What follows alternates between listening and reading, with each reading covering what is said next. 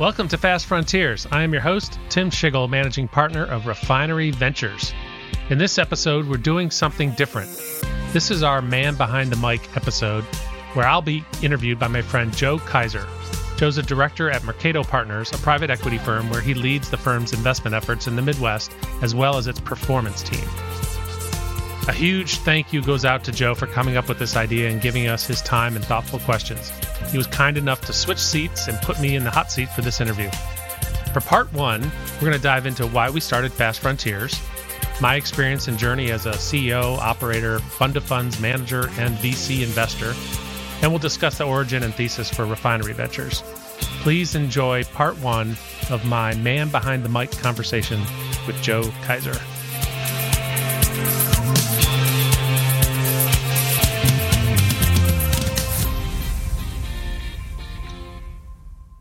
Hi, I'm Joe Kaiser, and I'm thrilled today to have the opportunity to share with you a man behind the mic version of Fast Frontiers with uh, Tim Schigel, the founder of both Fast Frontiers and Refinery Ventures. Tim, how are you today? I am excellent. Well, I have follow, obviously followed uh, every season so far. I've learned a ton uh, from all of your guests and from just talking to you. And and so I'm thrilled to uh, offer the audience an opportunity to hear your insights into investing and and how to build uh, companies from the earliest stages uh, through exit. So uh, with that though, I thought we could start with why why did you start Fast Frontiers? Excellent question. I always start with the why. Uh, thanks also, Jeff, for doing this and for suggesting the idea. I've been asking the question which questions, which has been the uh, best part and easiest part of a podcast because uh, I just have really smart guests on and they do all the work, and that's the secret to podcasting. Uh, so putting me on the spot here, but I really appreciate you uh, coming and doing this. So, Fast Frontiers, you know, the tagline is it's about how innovation's accelerating in unexpected places. And I really didn't see much content in that that sort of niche. Uh, obviously, I'm coming at it from a venture and tech entrepreneurship background, eh, but there were kind of several vectors, right? We talk a lot about innovation generally. Uh, you know, as as as investors, obviously, our lifeblood is innovation. I've done a lot with working with big companies who are very focused on innovation. So, innovation is a very popular topic. Innovation can happen in a lot of different places, and places can be geographic and they can be metaphorical right? So they can be within healthcare, within you know various industries. They could be in places like the Midwest or in Cincinnati, which is really kind of how it started, right? But it's it seems to be a broader topic than just the geography, and there's some similarities. So we can have interesting folks on uh, from entrepreneurs to investors to researchers, academics, community builders. So it really gives us a lot of space to to sort of play. And you know, if you're um, it dawned on me. I've done a lot of work. I've, I've had a place or worked in Silicon Valley, you know, off and on for 30 years. And there's just such a density and concentration of all those people mixing it up every day, right? You bump into them at Starbucks, you see them at work, everywhere. And I'd go back to Cincinnati and, you know, I, I, I wouldn't walk into a Starbucks and run into somebody from Google by chance, right? Like I went out there. And so the, the challenge we have geographically, like in the Midwest, is uh, we don't have that density, right? And so it finally, uh, actually, one of our another one of our advisors kind of suggested that I do this because they're like, hey, you, you know a lot of interesting people. You know, I'm not on, I'm not heavily on social media, uh, you know, pushing that sort of thing. But it's like, hey, when I'm having interesting conversations with interesting people, why not share them with others? And why not share some of the things that I've learned and that I continue to learn with others in places that are unexpected that that aren't necessarily Silicon Valley and Boston, New York corridor. So I know it's a long answer, but you know, a lot of those things were kind of bumping around in my head that kind that that finally led me to creating the podcast. And ultimately the podcast is here to serve the entrepreneur, to hopefully help the entrepreneurs learn something or feel more confident um, in their journey or be inspired by others. Yeah, it's it's it, it's compelling because it it serves the virtual purpose of the coffee shop conversation. I think uh, that you were just talking about uh, in the Bay Area. But Tim, one of the things that I've always found fascinating uh, about our conversations, you know, I I, I think I I think it's important for an investor to have sat at multiple seats around the table, but you redefine what sitting around multiple seats around the table means. Uh, just for the audience uh, benefit, can you describe like you've been an operator in, in multiple geographies you've been a multiple type of investor like can you give the audience just a your your both operating and investing background? Sure yeah it's uh yeah it's either unique or unfocused you know whatever you want to how you want to label it. I think of myself first and foremost as a tech entrepreneur. So that's that's how i think about myself operating in these different contexts uh, I was early on, you know, my, my degree is in electrical engineering. So I've always been drawn to technology. Uh, early on, I became sort of a guru in customer driven design. And that took me all over the world, helping Hitachi in Japan and Daewoo and Samsung in Korea and, you know, US companies. And ultimately had no idea I could get into venture business without leaving Cincinnati. I thought I had to move to Silicon Valley. So, and I tried my hand at a startup my before getting into venture and my, and my my strategy by the way for anybody who wants to get into venture was uh not to you know go harvard business school or join as an associate somewhere which is a very very long path to partner. It was to start a company and develop relationships with investors. And maybe someday i'll find myself working at one of those firms.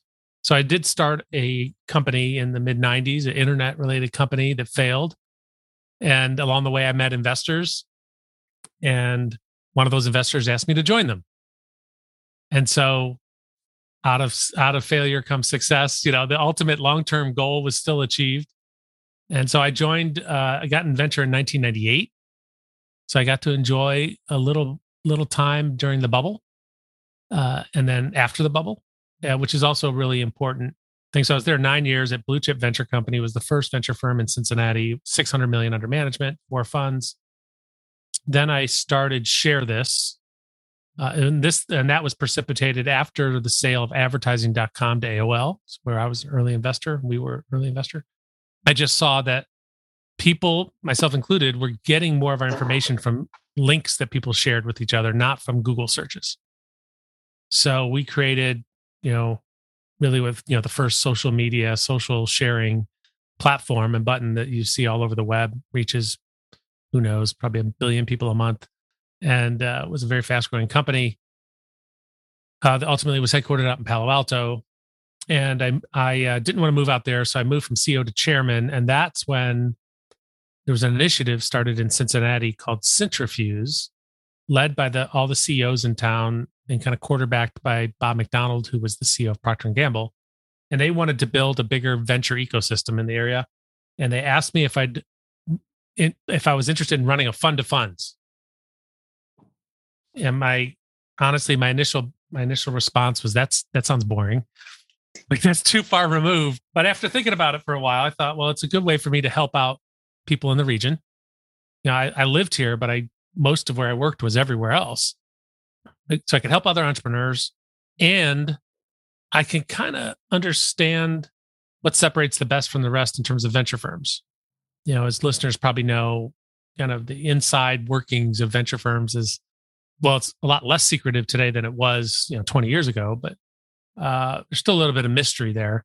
And having been in a venture fund for nine years, I thought it would really be interesting to kind of go and compare notes. And I had a good network, uh, you know, firms I knew. So, you know, we did due diligence on probably 200, over 200 venture firms, invested in about 20 over a four year period of time when I was there and that's when the next light bulb hit me kind of like share this was the first one second one was was refinery. So in summary yeah tech entrepreneur operator gp general partner in a venture firm and then lp in several different venture firms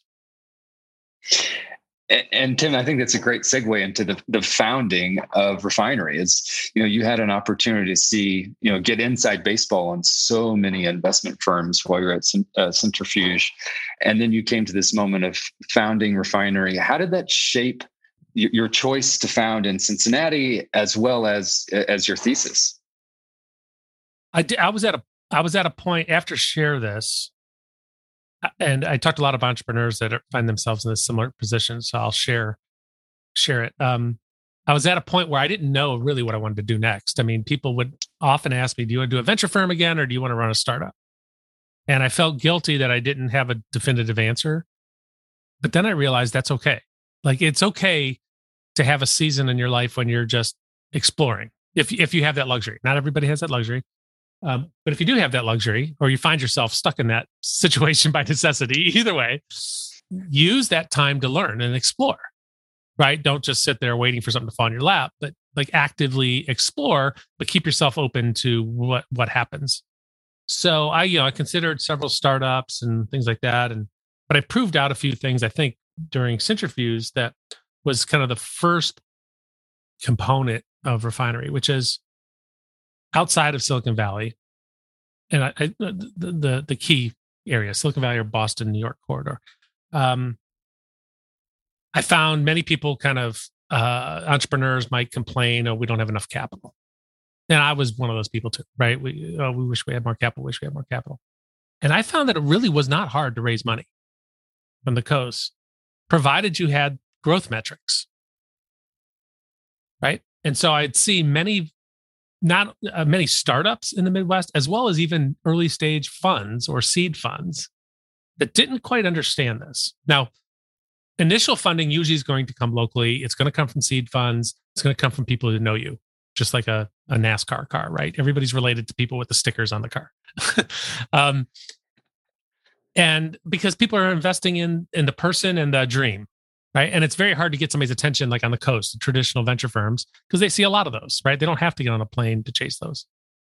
But if you can get to the point where you're growing and you're producing metrics, you can get people very interested. Matter of fact, most coastal firms are looking for some differentiation, and they would love to find companies, you know, in the Midwest that their competitors haven't already looked at. And so I, I would kind of half jokingly, a little bit of hyperbole, but it's it's not t- not terribly far from the truth. I could call a, a, a, coastal firm and give them a profile of a startup that was growing and say, "Hey, it's growing five x. You know, 500k last year, going to going to two and a half million. It, and that investor will be on the plane the next day, and they still don't even know what the company does, right? Because we're you know we're all about pattern recognition, right? And and we're all about growth. And you know it's like Accel did you know facebook right? Series a. It's not they didn't do it because they had a social media thesis right? Nobody knew what the term social media was. They just saw a, a ton of growth and said oh we got to be part of it right? So so that's where i developed what i call the first law which is capital follows growth. It's not a capital problem it's a growth problem. And the sooner you understand that and the sooner you understand that you need to generate some growth metrics and i say growth it's not always revenue. It could be other forms of growth, right? Uh, but growth that's you know three, three, five x year over year uh, sort of growth, uh, and do it in a capital efficient way, you'll have your pick of who invests in you. You really will, right? But unfortunately, too many companies who aren't getting that advice early on or at the seed stage end up raising more money than they should and hire too fast and they make the the most common mistake is premature scaling. They start trying to grow without really understanding the unit economics of their business or the proprietary differentiated strategies that will help them generate customer acquisition and ultimately market leadership.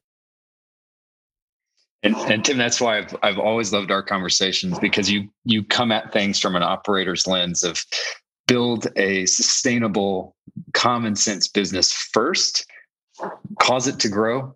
The capital will resolve itself. So, refinery was uh, framed up to focus on the specific stage I'm referring to here between seed and Series A. And if you look at PitchBook data, for example, you find, and if you look at companies' progression conversion from seed to Series A across the country by region, the lowest region in the country is the Midwest.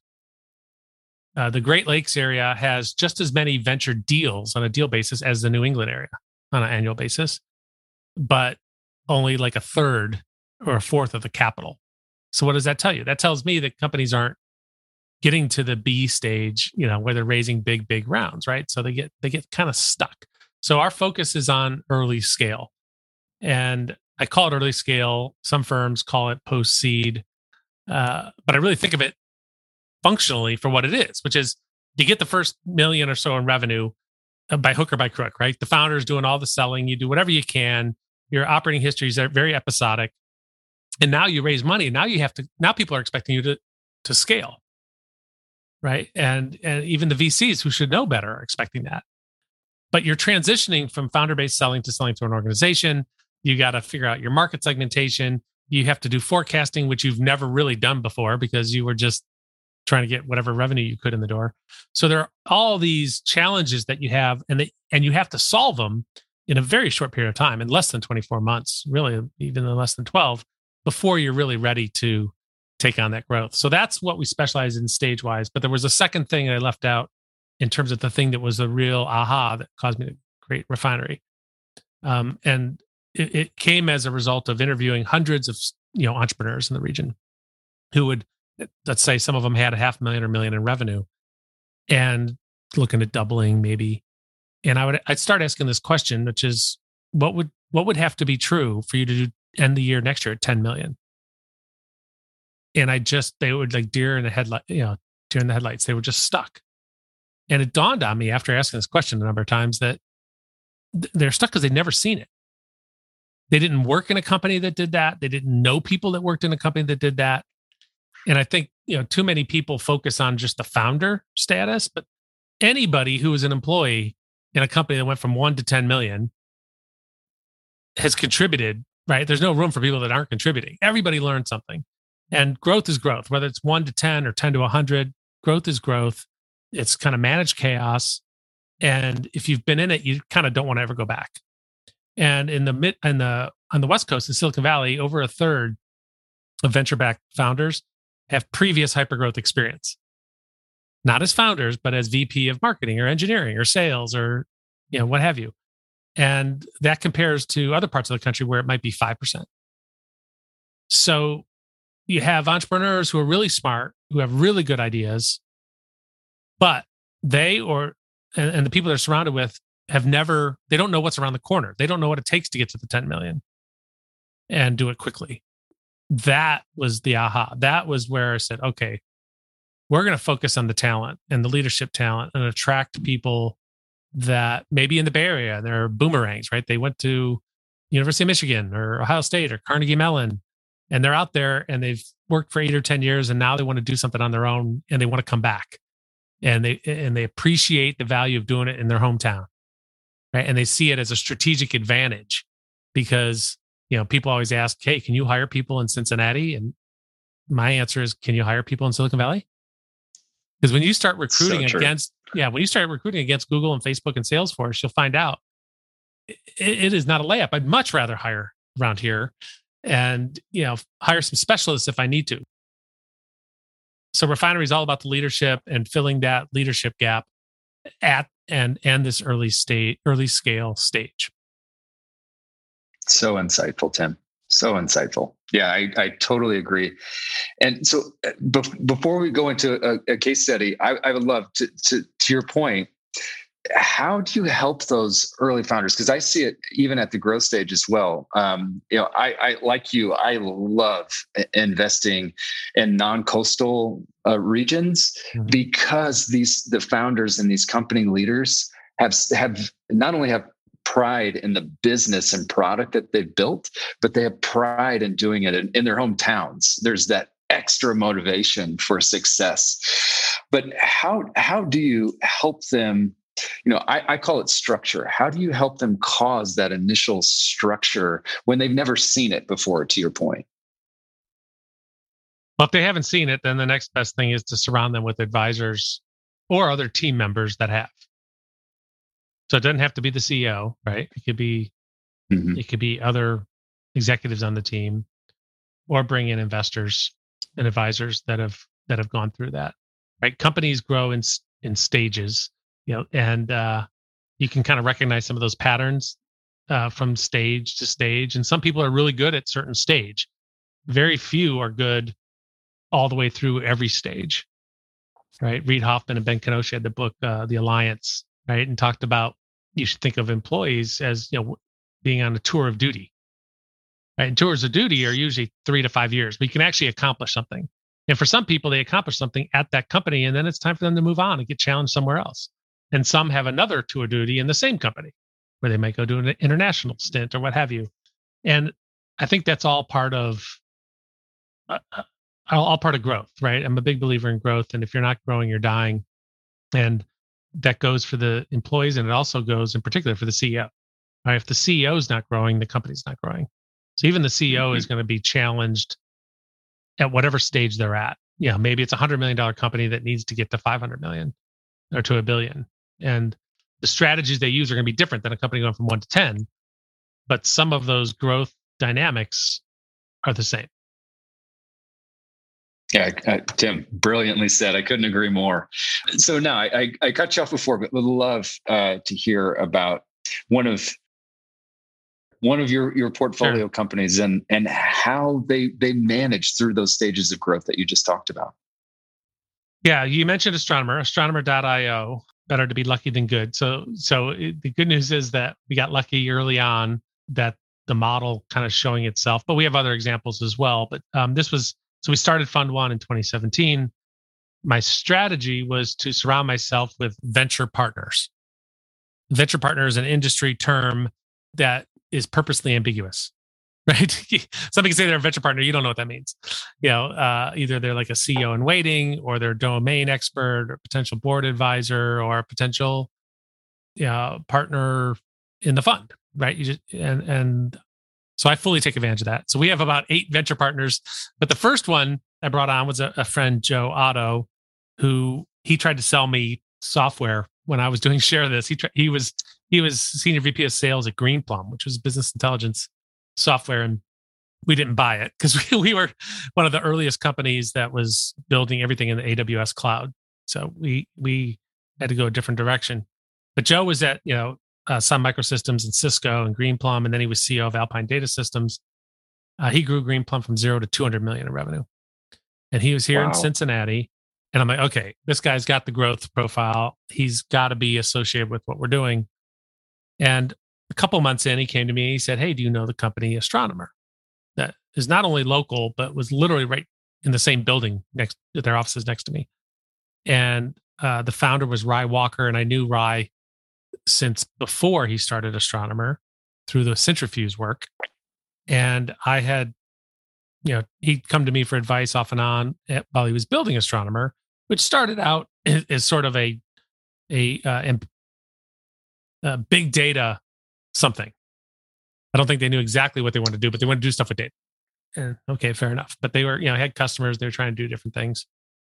And I'd keep you know, keep tabs every once in a while. Well, Joe comes to me and Joe didn't know that I knew them. He says, Hey, what do you know about Astronomer? I told him. And they had, at this point, had been funded to the tune of about $5 million, had a small amount of recurring revenue, and not a lot of runway. So, so of course, I'm like, Yes, I know Astronomer. I, I like those guys a lot, but I'm not sure that they've kind of unlocked the key yet. And um, Joe said, Well, I met with Ry and I looked into what they're doing. They've aligned themselves with Apache Airflow, which is a big open source project that came out of Airbnb. And he said, I checked around my folks, my friends in Silicon Valley and others, and and and this Airflow thing's really taken off. It's it's it's about managing data pipelines and kind of introducing, you know, kind of a broader concept of infrastructure as code, if you will. So it was right up Joe's alley. And I said, Well, that's great. I said, but I don't I don't think they have you know the team there that understands how to scale this. And said, well, Ryan I have been talking. I think he might be interested in me joining as CEO. And I was like, wow, that that's cool. He's like, so should Refinery invest? And I said, well, I'm not so sure. I, I think you need to have the right investors for to do this, people that know open source and whatnot. And so he said, what do you think about Sierra Ventures? I was like, I love Sierra, Tim Guleri at Sierra. So we put together a a new round, had to kind of clean things up, new round with Sierra and Bain and Refinery and Joe went in as CEO. And this is 2019. Fast forward May, I believe it was May of 2020. The company is up a bunch revenue wise. And we close a $14 million Series A round led by Ethan Batraski at Venrock. a few months later, day before Thanksgiving, signed a term sheet with Sutter Hill for a $40 million Series B round. And then earlier this year, closed a $80 million C round led by Insight. Wow. And the numbers are, you know, continue to follow the way you'd expect them to follow in a case like this. So it's um, our investment's up quite a bit. Uh, prospects for the company are quite good. Um, it's likely to be a fund returner multi multiple times over. Um, hopefully, knock on wood. Um, the market's just kind of very hot and crazy right now, but at the end of the day, they're still providing a lot of value. They have they have big customers. It's all part of this move to, you know, digitally transform the enterprise, right? So it's not going away. Whether things are as frothy, you know, tomorrow as they are today remains to be seen. But they're providing real value. Joe brought onto the team other members of the team that he had worked with in the past who've also gone through that kind of hyper growth curve. So they know what to expect. They know what things should look like.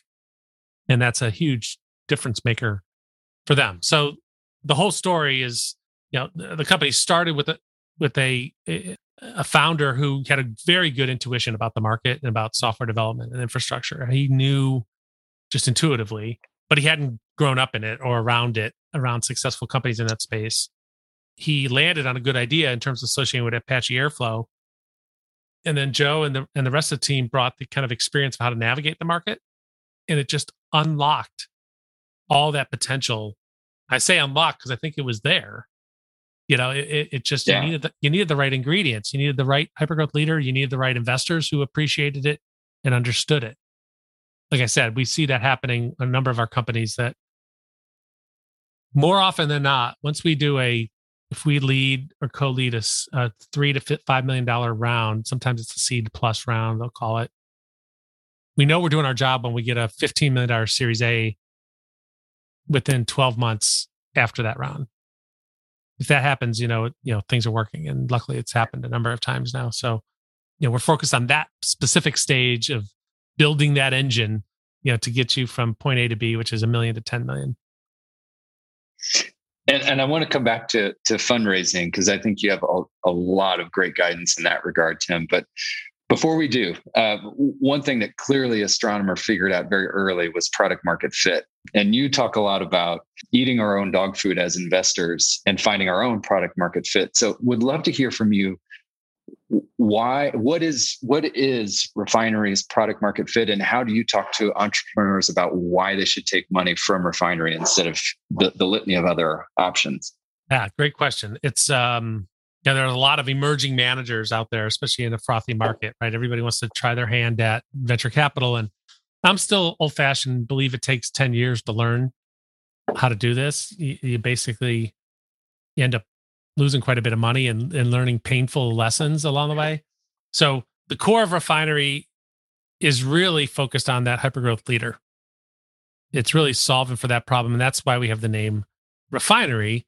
It's about, you know, how you know you're transformed we're we're transformed through adversity the fire of adversity right? Um, and refining fire is a different kind of fire. It's not incinerator fire you know which which just completely annihilates things. It's not forest fire right which is indiscriminate. It's a refiner's fire.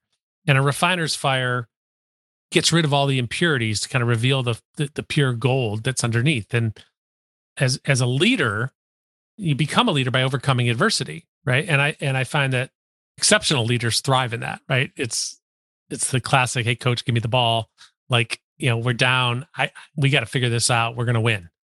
Right? That's that's who we're focused on. That's what we're focused on. That's why the name refinery and then the astronaut. People ask about the astronaut. It's so I'm sitting there I'm thinking, okay, how how do I attract those entrepreneurs? The people that think of themselves as tech pioneers because historically you think I'm a tech pioneer. I need to move to Silicon Valley. Right. So how how do I attract those folks and not necessarily compete with Silicon Valley? And you know, it dawned on me through the help again with one of our friends and advisors. Um, maybe it didn't dawn on me. She hit me over the head and and helped me realize that it was there all along. Was that the ultimate pioneers were the astronauts? And the astronauts went to places like Purdue University and lived in Cincinnati, like Neil Armstrong did. Yeah, but it's I think it's true. And Neil typified that kind of leader, right? He was he was fearless, but not a bravado fearless. He was fearless by failing at stuff thousands of times. So when it when he was confronted with a hard situation, he knew exactly how to deal with it in a cool-headed way. He was he experimented. He was a test pilot first and foremost, right? He was always testing and tinkering and you know, it, it it's not it's not this bold, brave, courageous kind of um, myth that you see. It's somebody who's very thoughtful, who's an engineer, who ended up doing one of the most incredible things in human history. You know, strapped himself to a rocket and going to the moon.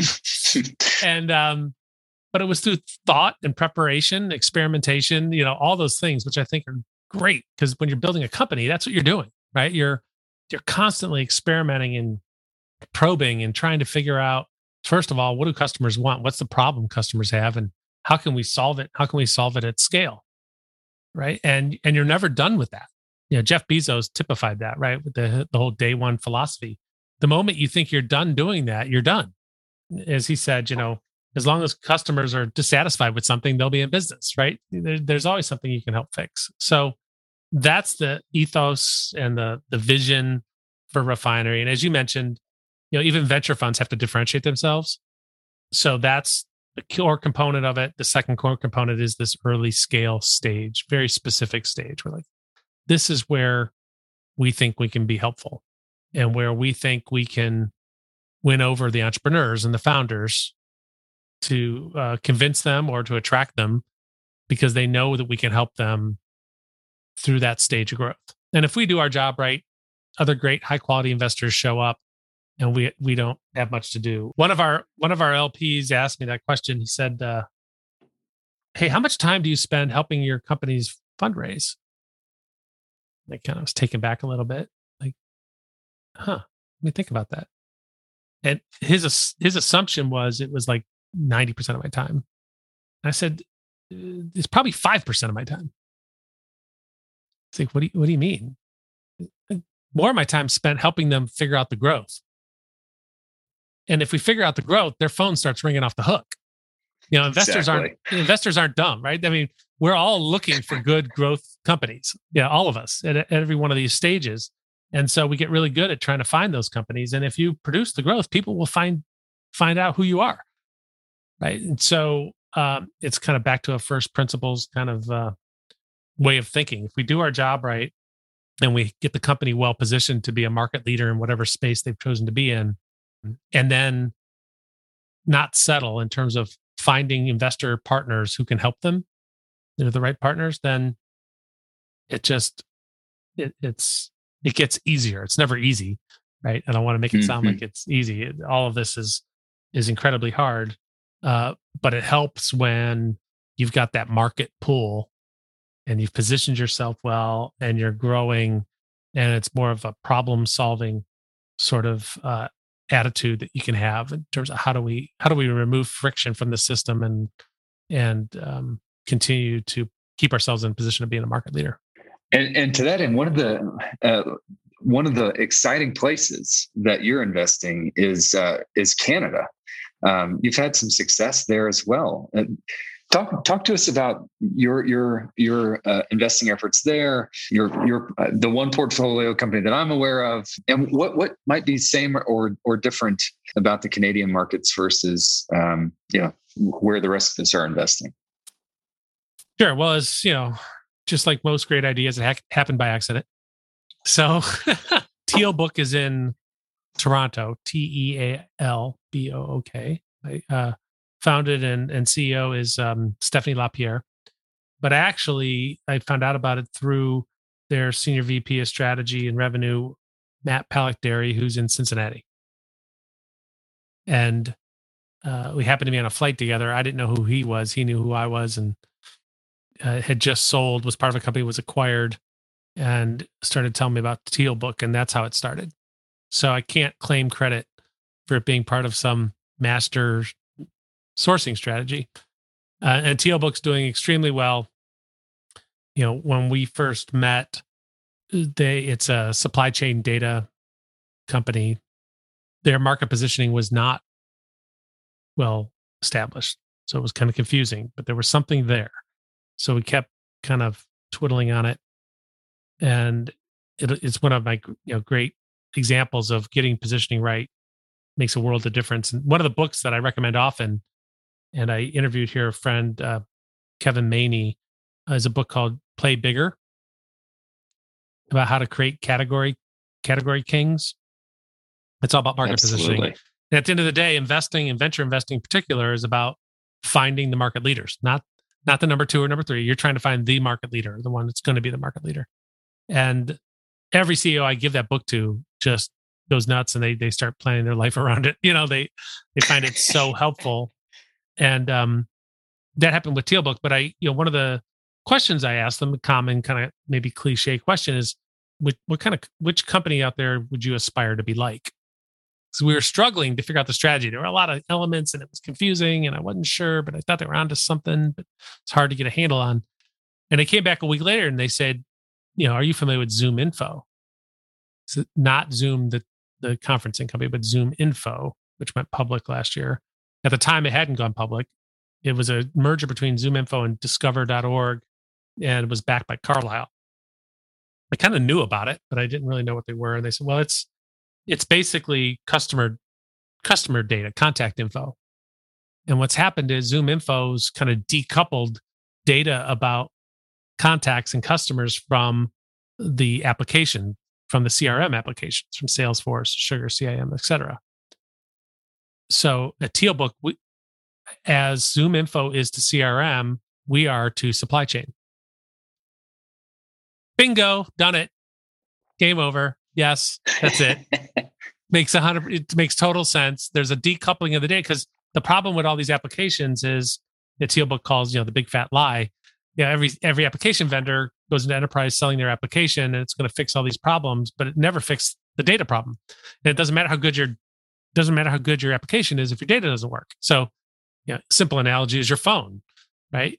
Your phone may have a contact app but if you have bad data in for your contacts and wrong phone numbers, doesn't do you any good.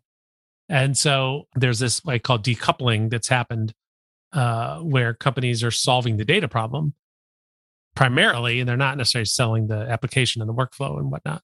So that's what Tealbook does. And, and the moment they settled on that, everything made sense and got easier. Fundraising, customers, uh, employees, it just resonated. So usually these things are actually pretty simple but but not always obvious at first. They're obvious afterwards. They're like the blacks, you know, the Nassim Taleb black swans, right? Once you say it, you oh, okay, makes sense. So I love helping the companies focus on the positioning. Ideally, they would have that positioning nailed already when we meet them, but sometimes they don't. But there's enough there that it's worth trying to figure it out. So the people are great in Canada. We we've partnered with several of the firms up there, but most notably Stand Up Ventures, Michelle McBain. I've had her on Fast Frontiers she's focused on women led companies, named Stand Up after the girl standing up on Wall Street. It's really cool. So she also introduced us to another woman led company in Vancouver, Canada, named StoryTap, Bernadette Butler. Mm-hmm. And StoryTap is basically taking consumer product reviews, but giving a pl- created a platform to do those via video, like TikTok videos, in essence, Interesting. versus text. So much more emotive, uh, they figured out how to do it and how to scale it. Uh, really cool company, a great couple entrepreneurs, and um, so Michelle's helped us navigate Canada. Much, you know, a lot of similarities to the Midwest. It, you know, has something to prove. Have a ton of great talent. You know, Toronto in particular, a ton of great tech talent. Great tax credits for their R and D work. Um, you know, very similar, just kind of culturally and attitudinally and uh, so so we love it. Thanks for listening to Fast Frontiers. If you like our show and want to know more, check out our website, fastfrontiers.com. If you enjoyed this episode, please share it with others and give us a rating and review on your favorite podcast platform. Join us next week when we bring you the rest of our conversation, part two of our Man Behind the Mic episode with Joe Kaiser of Mercato Partners. The Fast Frontiers podcast is brought to you by Refinery Ventures. Our producer is Abby Fittis. Audio engineering by Astronomic Audio. Marketing, content, and social media support from Content Callout. And our podcast platform is Casted.